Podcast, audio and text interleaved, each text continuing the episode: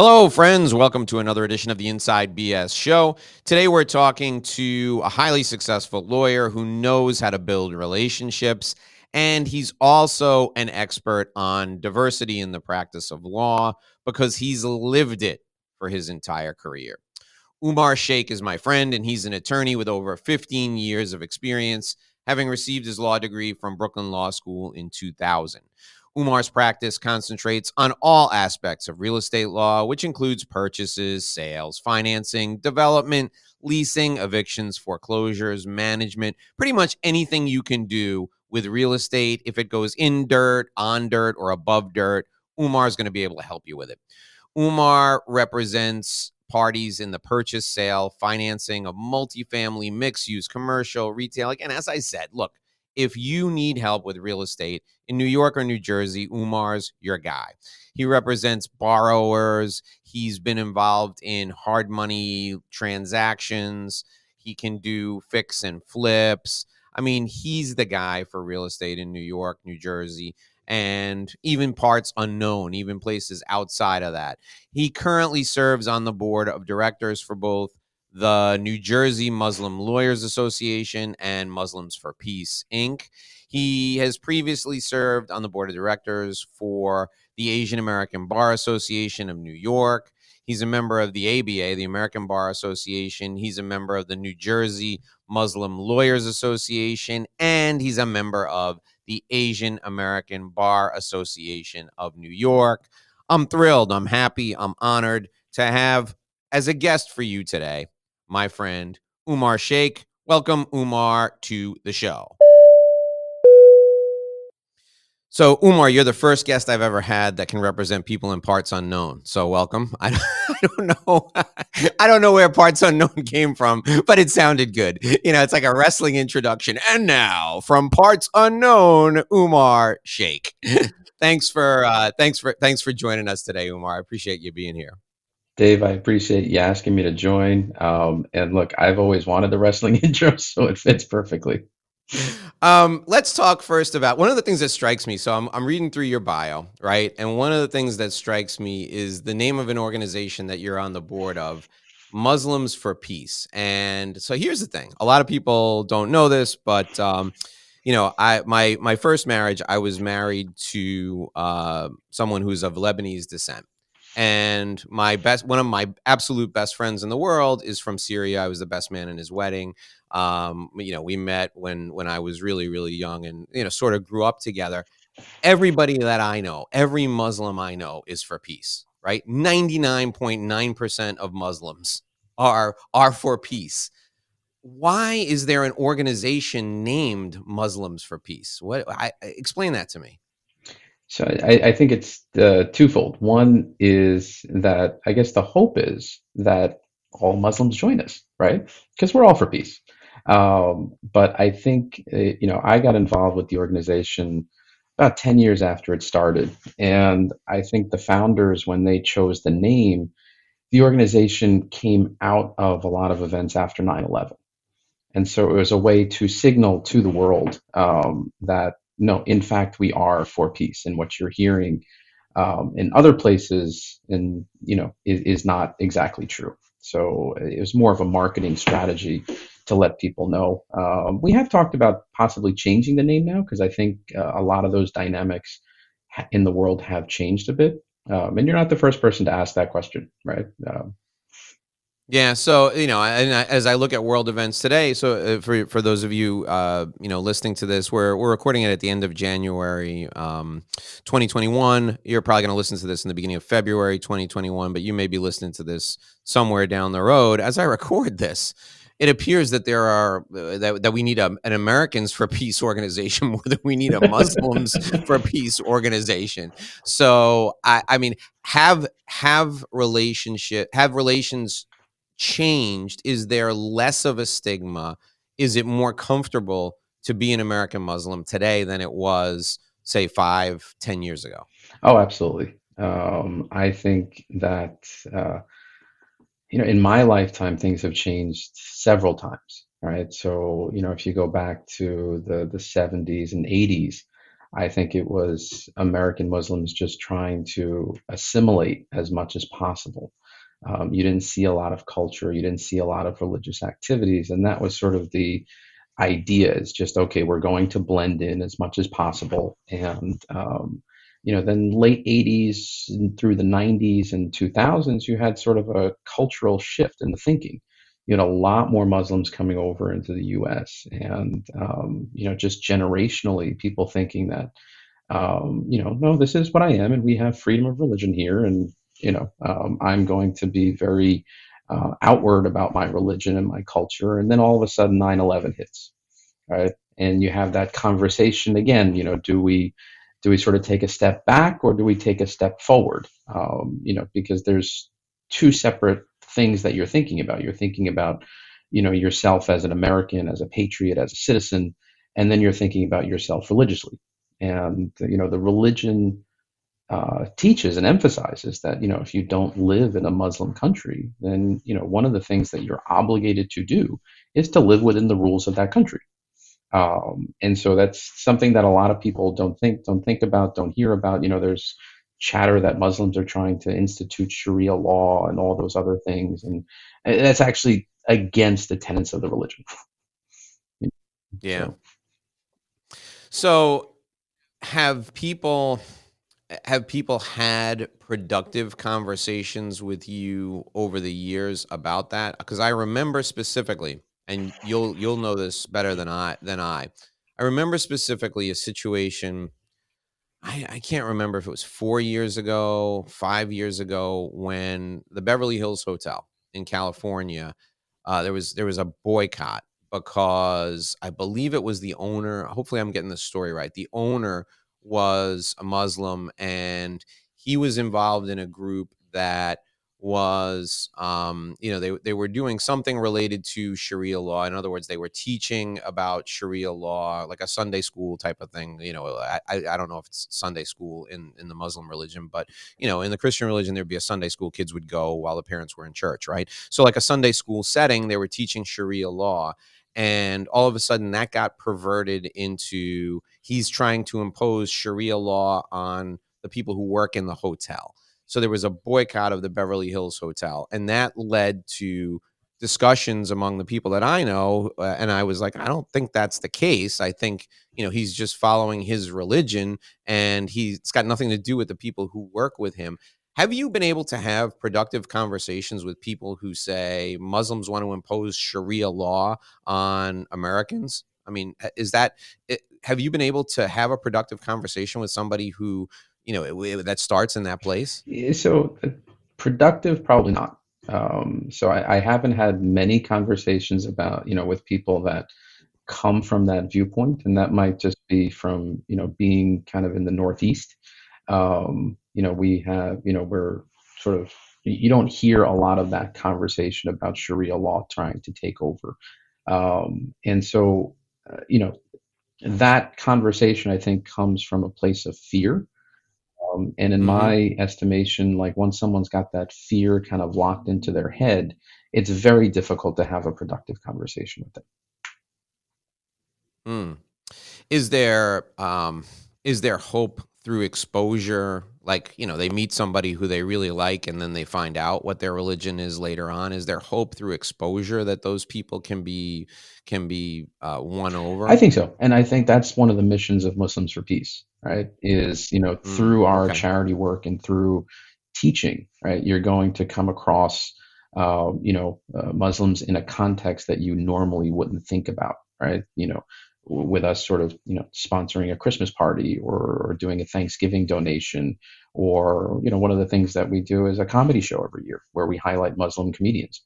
Um, and, and so like those types of events where you normally wouldn't think of like oh there's a room full of muslims that i can talk about and they're laughing at the same things that i'm laughing at uh, you know or telling jokes that i don't get because they're a little bit cultural. But in, in any event just learning more about you know um, you know, the not only the religion but the different cultures from where Muslims come from, right? So, like if I if I plopped you down in Albania, um, you wouldn't be able to spot a Muslim, right? Um, because you know it, you know, the Muslims that you kind of see in this country are you know more Arab, more South Asian, um, as opposed to your, you know, for you know, for as a you know Anglo-Saxon European. So, right. How how do how do we how do we understand and and um, translate what we see in the media? Because my my experience is that the you know the the Muslim community never gets a fair shake even today in the media, right? So how do how do people go and you know watch TV, watch the news, and then where do they go to look for the other side of the story?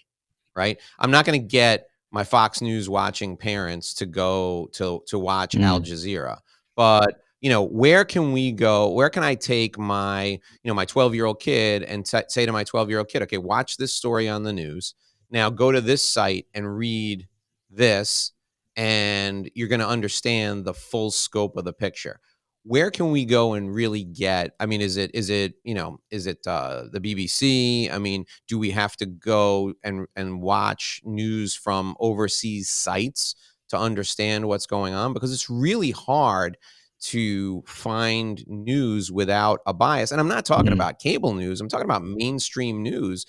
It's the way it is. Is it's just uh, it's it's just a it's, it's just a way the media covers situations that involve people that are either from the Middle East or have that religion. So where where where do you recommend people go to to get a balanced view? That's a very good question, um, and I don't think I know the answer to that. I mean, you know, we do have in this country you know some Muslim journalists that are breaking into mainstream. You know, uh, one example, one person mm-hmm. that comes to mind is Mehdi Hasan, um, and you know he'll give you that alternate viewpoint as to um, you know why um, you know and, and, how some stories are portrayed with an Islamic phobic bent. Um, but I don't think it's any different than any other culture group that kind of has to fight that same type of media bias you know, whether it's the LGBTQ community, whether it's African Americans, whether it's Muslim Americans, whether it's Jewish Americans, there, you know, the, that bias is there with almost any type of storytelling, right? Because that's the hook that the media needs in some, right? And and in some instances, you know, you need a villain, um, and and that you know, villains sell, right? Um, you know, that's that's why Marvel and Batman and DC are so, um, you know, so popular, right? Is um, it, it's easy, and so right now, I think you know Muslims are one of those villains, and um, it makes it very easy to have that bias. And I would venture a guess to say that you know there are some people in media that don't even realize they're doing it. Well, and that's a challenge you have when you come up through a, a media, you know, that that has a, a history of taking a taking a specific point of view and you in order to advance in that media if you deviate from that point of view people may not be mm-hmm. interested in having you continue to report for them so uh, it's it's just a it's a it's a challenge with the with the media as a whole talk about um talk about let, let me let me let me share an experience with you and then you can um you can uh hopefully uh, help us with this so my wife, uh, my current wife, whom, I, whom I've been married to since 2006, we've been together for 20 plus years. Uh, her name is Karyma Cheta, K A R Y M A. Her last name is Cheta. She's of Ecuadorian descent. Her father um, was was Middle Eastern. Um, so she has a an Arabic sounding, and an Arabic spelled first name. Every time we go somewhere, she gets the mm. double check. Like it's it's a random screening but it's always random for her. I've never been pulled aside. I've never been patted down. And we've not gone anywhere where she hasn't been pulled aside and been patted down. Do you, do you have the same experience? I would say not recently, um, but uh, I'll tell you a funny story. Um, me and my wife, we were traveling um, in Canada. This is around 2005. Um, and uh, my wife at the time was traveling on an Indian passport, and I was traveling on a U.S. passport. Been a citizen of this country since I don't know 1977 or somewhere around there. You know, I was very young when I got my citizenship, and um, we we're flying. We're at the Quebec airport, and we're flying back to the U.S. And we go to the counter, and it's a very tiny little airport. You know, there's one person checking passports, and my wife gives her Indian passport, and everything's fine. And I give my U.S. passport, and the woman just kind of looks at the screen, right? She's like she's seen things that you know. Um, and I said, "Is there a problem?" Right? And she t- kind of turns her screen around, and you can see like flashing red, right? and she's like, "I don't know. I don't know what's going on here." Calls over a supervisor, and the supervisor turns the computer back immediately and says, "You're not supposed to show him that, right?" So after a couple of conversations and whatnot, they tell me, "Oh, you're on the no-fly list." Right? I said, "Oh, I guess that's new." Um, and um, you know, after about uh, half an hour of them, you know, trying to figure out who I was and matching middle initials and whatnot, they said, okay, now you're finally cleared to take off. And it was really around that time, um, I think from 2005 to about uh, 2010 or so, where every time I traveled, it was, oh, sir, you've been flagged for a random check. You know, so I said, okay. So I just started going to the airport a little bit earlier. I said, you know, it, it, it I'm not going to be able to change anyone's mind at TSA. They've got jobs to do and whatnot. So I'll show up at the airport a little bit earlier. Um, and, and that's the way I kind of took it. Uh, I think since that time, I'm sure someone's tracking this because now I've got two younger daughters that I travel with most of the time. And um, you know maybe that family dynamic has has changed the way that uh, the no fly list looks at me, and I don't I don't seem to have those issues anymore. Yeah, yeah. It just seems, you know, it seemed to me that, and my wife is, um, she's not a go along, get along type person. So, mm. you know, we we have to temper her, her her, questions so that we can get through security and actually get to where we're going.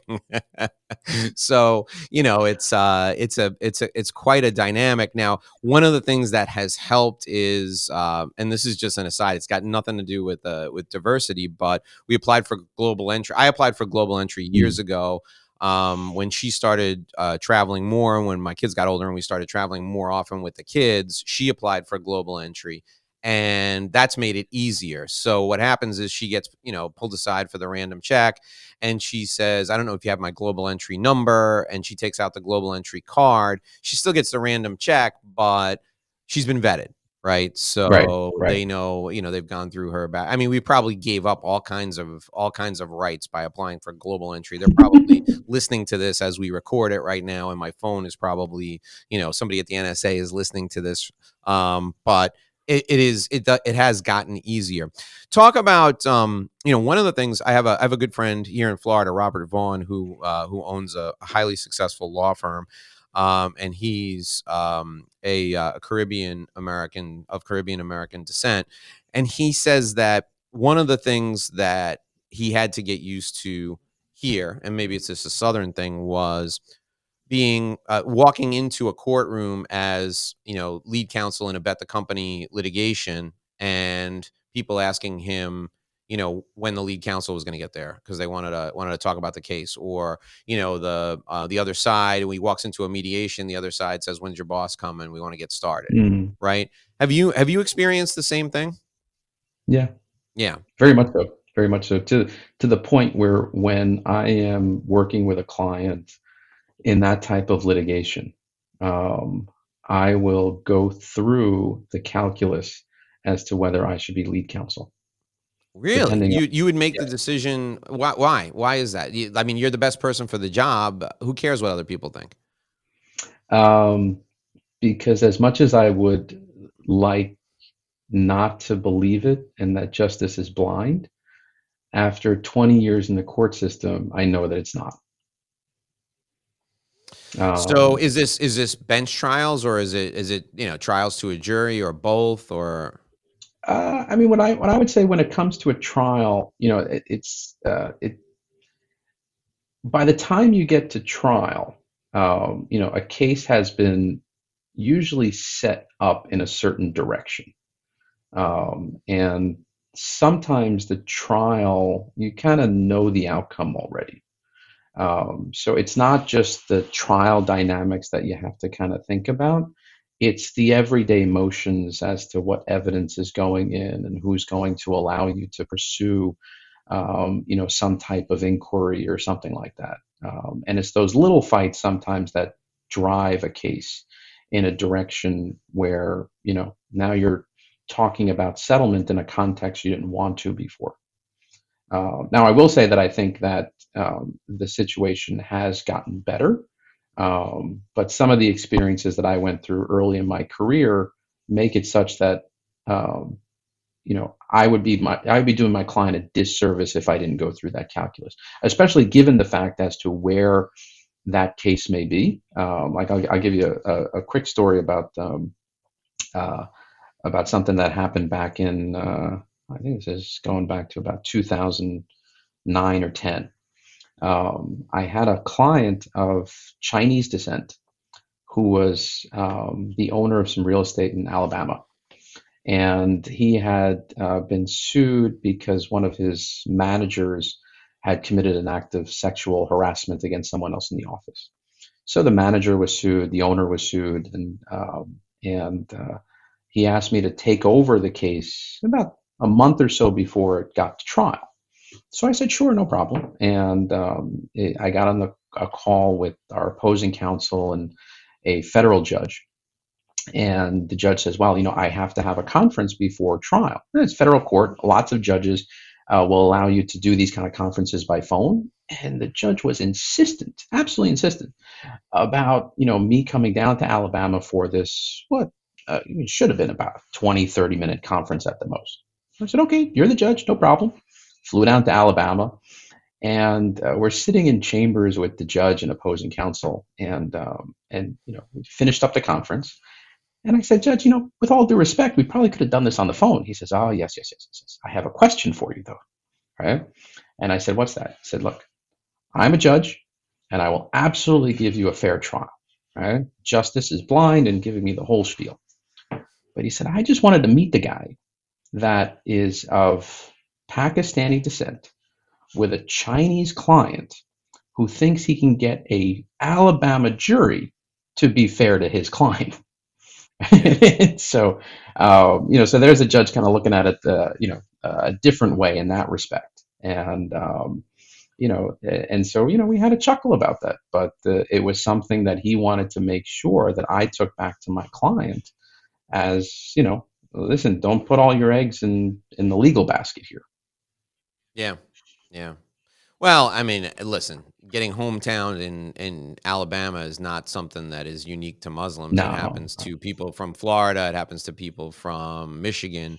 Um, I mean, it's just it's just one of those places where eventually we'll get electricity and running water down to them. so, um, talk to me about how you uh, how you teach your kids uh, how to handle stuff like this because it's uh, you know one of my kids came to me, um, my son, a few years ago. A lot well, actually now it's a it's a long time ago, probably six years ago. And he came to he said at the dinner table um, like a, w- a week before uh, Martin Luther King Day, and he said, uh, and we do this thing around the dinner table a couple of days a week. Uh, tell me what you're grateful for. And he said, you know, I'm really grateful for Martin Luther King. And my wife said, oh, really? Tell me about that. And he said, well, if it wasn't for Martin Luther King, you and Daddy would have never been able to get married. So we we kind of we laughed about it a little bit, but you know, I said, tell me tell me a little bit more about where you heard that.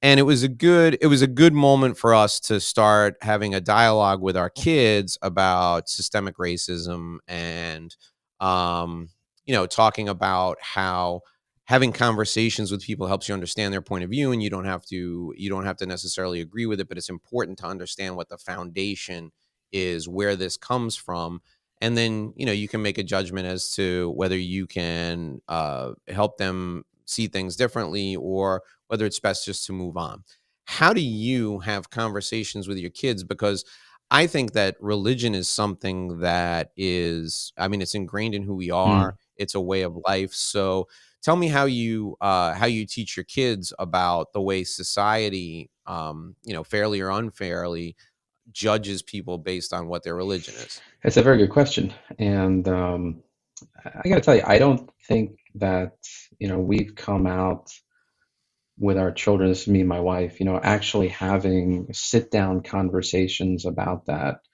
Um, you know, my wife, um, you know, God bless her, she's she's a very strong woman. She's an attorney in her own right, And uh, early on, when we were having kids, we made a, a conscious decision to instill religion on them at a very young age, um, and as much as we could, um, you know, to kind of set that foundation and make them uh, make it strong within them, you know, so that they could then move forward with that. What they do with it later on in their life, you know, that's up to them and where their faith takes them and stuff like that. Um, you know, because both me and my wife, we had different experiences with faith. Um, myself, growing up in the United States in the uh, you know 70s and 80s, there wasn't a lot of room or place for faith. Um, you know, getting back to the the thing with American Muslims kind of assimilating more, right? It was it was more important at that point in time, you know, to make sure that you were in little league than going to the mosque, right? Um, and, and, there's nothing wrong with that. It's just a different thought process. And so the um, sure. Well, and you experience you experience that in every right. religion, right? There are there are Christians who are like that. There are Jews who are like that. You experience every religion. There are people, and we're we're there now. Where you know my kids went to Catholic school for years, uh, and when they went to Catholic school, we went to church every week. But you know uh, they're not in Catholic school right now, so and because of the pandemic, we're not going to church. And I mean, we may we may not go back to church because it just is, eh, you know, we still have faith, but we may not go back to church because it may not be, it just may not, it may not be something that we do down the road. I mean, our lives may have changed to the point where we've lost that aspect of it. So it, it happens with every no, religion. No, that's uh, okay. Go ahead. I that's okay. And, and you're absolutely right. And I think you know, you know, part of that comes into you know people's own faith and stuff like that. But you know, to your point about how how my kids have kind of addressed it you know, like I was surprised. I was shocked actually that, you know, last year when um, when one of my daughters was uh, tasked with doing a project on uh, one of the most important things in her life, she took the opportunity to do a project about her faith, and then proceeded to teach her whole mm. class about the about being Muslim in America and stuff like that. And and so. Uh, you know, so I think that strong foundation early on, you know, has kind of propelled the, you know, um, you know the kids to kind of have that sense of self you know and um, and, and yeah. kind of navigate those those issues as they see them. But the other thing that we did was you know we purposefully moved to a township that is very not only culturally diverse but religiously diverse. So we're, we're a township that has a, mm. a large number of churches and synagogues and mosques in, in right in the township. And we did that on purpose you know. Interesting. You know so this is and this is something that uh, you know that I, that I'm curious about with you. Uh, again, it's it's a similar experience to the experience that that we've had as a family. So we moved to we moved to Miami in 2006, and we lived in a um, predominantly predominantly well for Miami predominantly white area, uh, meaning that there were there were people from Central and South America, but um, the the people who lived there, but they were snowbirds. The people who live in the area where where we were living were predominantly um, white. It was on the border of Broward County, and we made a conscious decision when we were ready to have kids to move to a more diverse community and to put our kids in a um, in a bilingual school.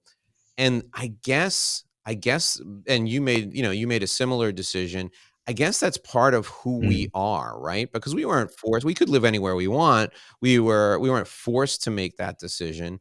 And I guess that just goes to show and this was not something that went into the calculus, but it just goes to show I guess what our what our priorities are. And that's why you know and that's why we chose to live in those to live in those communities. I guess we're making the exact opposite decision that you know, from my own personal experience, I guess that, you know, my parents or maybe my grandparents made when they were, they want to move to the good neighborhood because there's all people like them in the good neighborhood. Well, nowadays we want to move to a neighborhood when there's people who are not like us. right. So our kids can be exposed to that. Right. Um, let's talk a little bit about the practice of law and how you've been able to, um, I hate to use the term leverage, but use your faith, leverage your faith to help you uh, from a business development perspective. Has that been an area where you've been able to um, connect with people who are of the same faith? And every, you know, marketing works on points of commonality, right? right? Have you been able to leverage your faith as a way to help grow your practice? Absolutely. Um, you know, and and to the extent like what you're saying, you know, relationships are built on commonality. And you know, um, as, as, you've always shared with me, Dave, um, you know, the more uh, the more contacts you have, the the more points you touch, the more ability you have to grow that uh, grow those relationships, then in turn leads to business, right? Um, so you know what I've been able to do over, uh, especially the last couple of years, you know, is engage with um, uh, you know more with my community, more with um, you know people of the same faith, um, in an effort in the same way to just touch more people, and you know then in building those relationships about things that I'm passionate about, right? Um, you know, then that then in turn leads to conversations about, you know, hey, I need this or this person needs this or something like that, and then ends up building building that that business, and then the um, the relationship that you started with, you know, end up ends up becoming a little bit stronger as well, right? By having those different conversations. Um, so certainly, you know, I think it's um, you know it, it's it's a function of being involved in something that you like, right, and then going from there. Yeah, no, I, I I agree. What would you say to people who are who are concerned, who um you know who uh you know they, they don't have you have a you have a unique name um but you know if my name was John Smith and I uh, and I was a Muslim and you know they were concerned about people um, not wanting to engage them or they they didn't want to um, you know lead with their faith from a from a business perspective. What advice what counsel do you give to folks like that? I, I think it uh, you know that that kind of comes from within right? So I, I think whatever kind of works for you because especially in a in a business sales context you have to be comfortable right? And if you're not comfortable, you're not going to make the other person comfortable, and they're not going to hire you, right? I think that hmm. especially mm. that that goes a long way with professional services, whether it be a lawyer or a doctor or anything like that. Um, if you can't make that person feel at ease and comfortable, there's no reason in continuing the conversation. Um, and, and it, it, happens, you know, there, there are some people, you know, personality wise that, uh, you know, eh, not all business should go to the same person or, you know, uh, because you can't make everyone feel comfortable. Uh, I think personalities mesh in a certain way, and um, and business develops that way. But it's not for it's not it's not that everyone then all of a sudden has to become your client because of that, um, or because of faith, even right. Um, so one of the you know uh, it's not really a faith thing. This might be more of a culture thing. Um, you know, one of the things that I fight um, among uh, especially the South Asian community right? Whether they're Muslim, Hindu, Christian, doesn't matter, right? Is um, there's a different perception as to what a lawyer should do and what a lawyer does. Um, and so you're fighting that perception as well. Yeah, share share a little bit more about that. Go into go into a little bit more detail. So there there are different expectations of level of service or type of service? I think it's a little bit of both, right? So um, now I've never witnessed the legal profession in South Asian countries, um, but uh, you know, a lot of what's been described to me is, you know, the, your your ordinary business owner may not be using a lawyer as, hey, this is my go-to counsel, right? I'm going to run things by them and and use a lawyer in that way, um, the way a lot of businesses here in the United States do right? Like before I pull the trigger on this, let me make sure I get my lawyer involved. And what you find a lot, right, is that South Asians will come to you after the fact and say, hmm, I'm in this mess. Now, how do we fix it? Um, and, uh, you know, and I, I, I, I think, you know, I believe that that's more of a cultural thing. Like, hey, you know, I can Google this or I can figure this out and then go from there. Um, eh, whereas, um, you know, not understanding the value that you get um, by hiring an expert in that field. Um, it, it, just right. seems like, oh, well, you're just reading a piece of paper, you're downloading a form, and and charging me a lot of money for it, right? Interesting. Okay. All right, talk a little bit about now mainstream practice of law, and let's talk about how your um, you're focused on growing your business these days. What are you doing? Give us the give us the portfolio of things you do to grow your book of business actively. Uh, I think I I stay with the same things that I've always tried to do, and that is to to be in touch with as many people as possible, and be receptive to my clients. Um, you know, because that's you know both ways to grow business new contacts and your existing ones and stuff like that and really try to listen um, you know to what people need you know. I, I, just gave an example. Someone called me the other day and said hey i have a nonprofit and we need bylaws. Um, okay uh, that's fine but let's talk about that right? And you start talking about you know the company and what they're doing and everything like that and that request that hey i need bylaws turned into, you know, we really got to take a look at everything because you might not be in compliance with the four states you're operating in. Um, so, uh, you know, so that type of listening and understanding as opposed to just more of, uh, you know, commodity type business. Like, okay, someone needs bylaws, here's your bylaws, right? Um, you know, it's it's so it's it's funny that you mentioned that. There's uh, a significant port, part, a significant part of what I do is in helping professionals understand lifetime value and the lifetime value of those relationships. The best time to set the tone for that is when you're mm-hmm. onboarding the new client. When the client calls you with the new matter, and you say to them, "Listen, you know, I let me get to know your business a little bit more." And you ask pointed questions, that doesn't necessarily lead you to pitch work that's unnecessary. It leads you to protect them from things they didn't know were out there and right. can hurt them. So I think your I think your you know your your point about onboarding folks and and understanding the whole spectrum of work that you can do for them is is critical and I would encourage everybody to to think about that. Talk about how that that plays into the value of being at a firm because if i if i remember correctly did you you mm-hmm. worked on your own for a while. Didn't you have your own practice for a while and now you're with Offit Kurman you're with a firm. So talk about the contrast oh absolutely. the so the um, you know i've had three different iterations of my own firm over the years. And um, you know in one of those or two of those you know it, it became like okay umar is going to be jack of all trades and you know whereas you try to keep the client and service the client the best way you can you're learning you know the, the learning curve in, in different types of law you know can become steep as you're trying to service more clients at the same time. At a firm like Offit Kurman you've got that leverage of other expertise right? So once you've identified the issue and the need and the client's ready to move forward because not every issue has to be solved in one day right? We can timeline those out based on cost and budget and everything like that.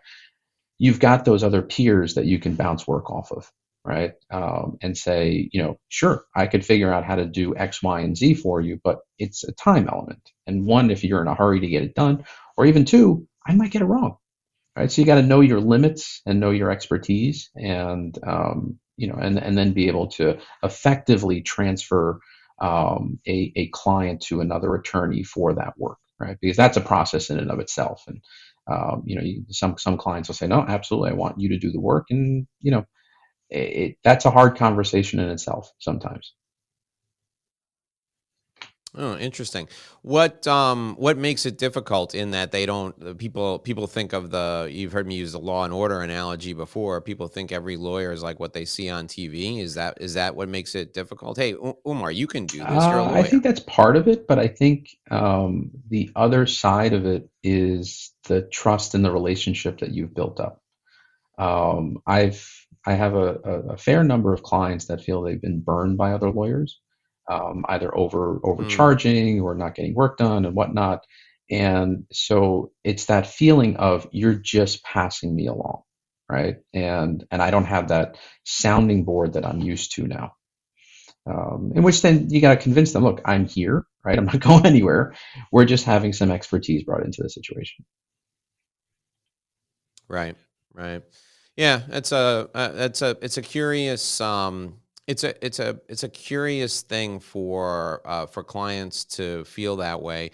I think you're you know you have to position yourself as the quarterback and make sure that the client knows that that you have other people on the team that are that mm-hmm. are deeply qualified in other areas. And while you may have a surface level knowledge, it's not it's not the area that you practice in every day. So the client is better off using your team member and you're always going to be there right? You're always going to be there to help them out. Let's um let's end on uh on a thing that um that i'm struggling with with my clients and i think my well-intentioned clients struggle with very often. And uh and this is the the embracing of diversity and making a law firm more diverse.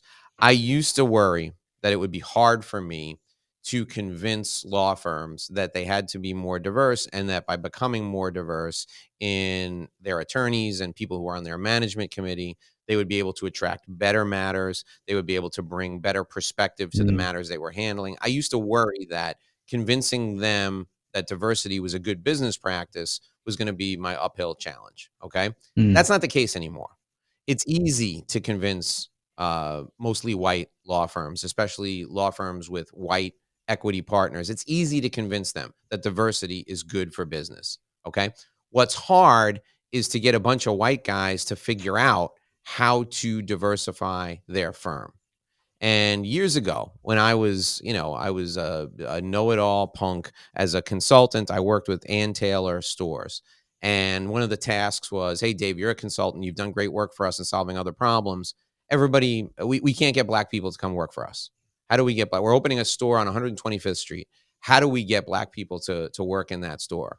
Well, you know, hire a black manager, hire a black regional vice president and you know let them go out into the community and watch how easy it becomes to diversify your you know your stores how how diver- how easy it is to diversify that region what is what is the best counsel you can give to a firm that wants to diversify but they grew up in white neighborhoods they grew up with white people they went to colleges that were mm. 90% white all their friends are white how do you begin to embrace diversity and uh, make the shift to becoming a, a, more diverse firm. And it's not unique to the practice of law. There are other businesses like this, but it's hard to find a, a profession like the law where, you know, uh, there, there's just the, the, white people are in charge in 90% no, absolutely. of the firms. And I, I think where it starts is teaching young attorneys of color how to develop a book of business.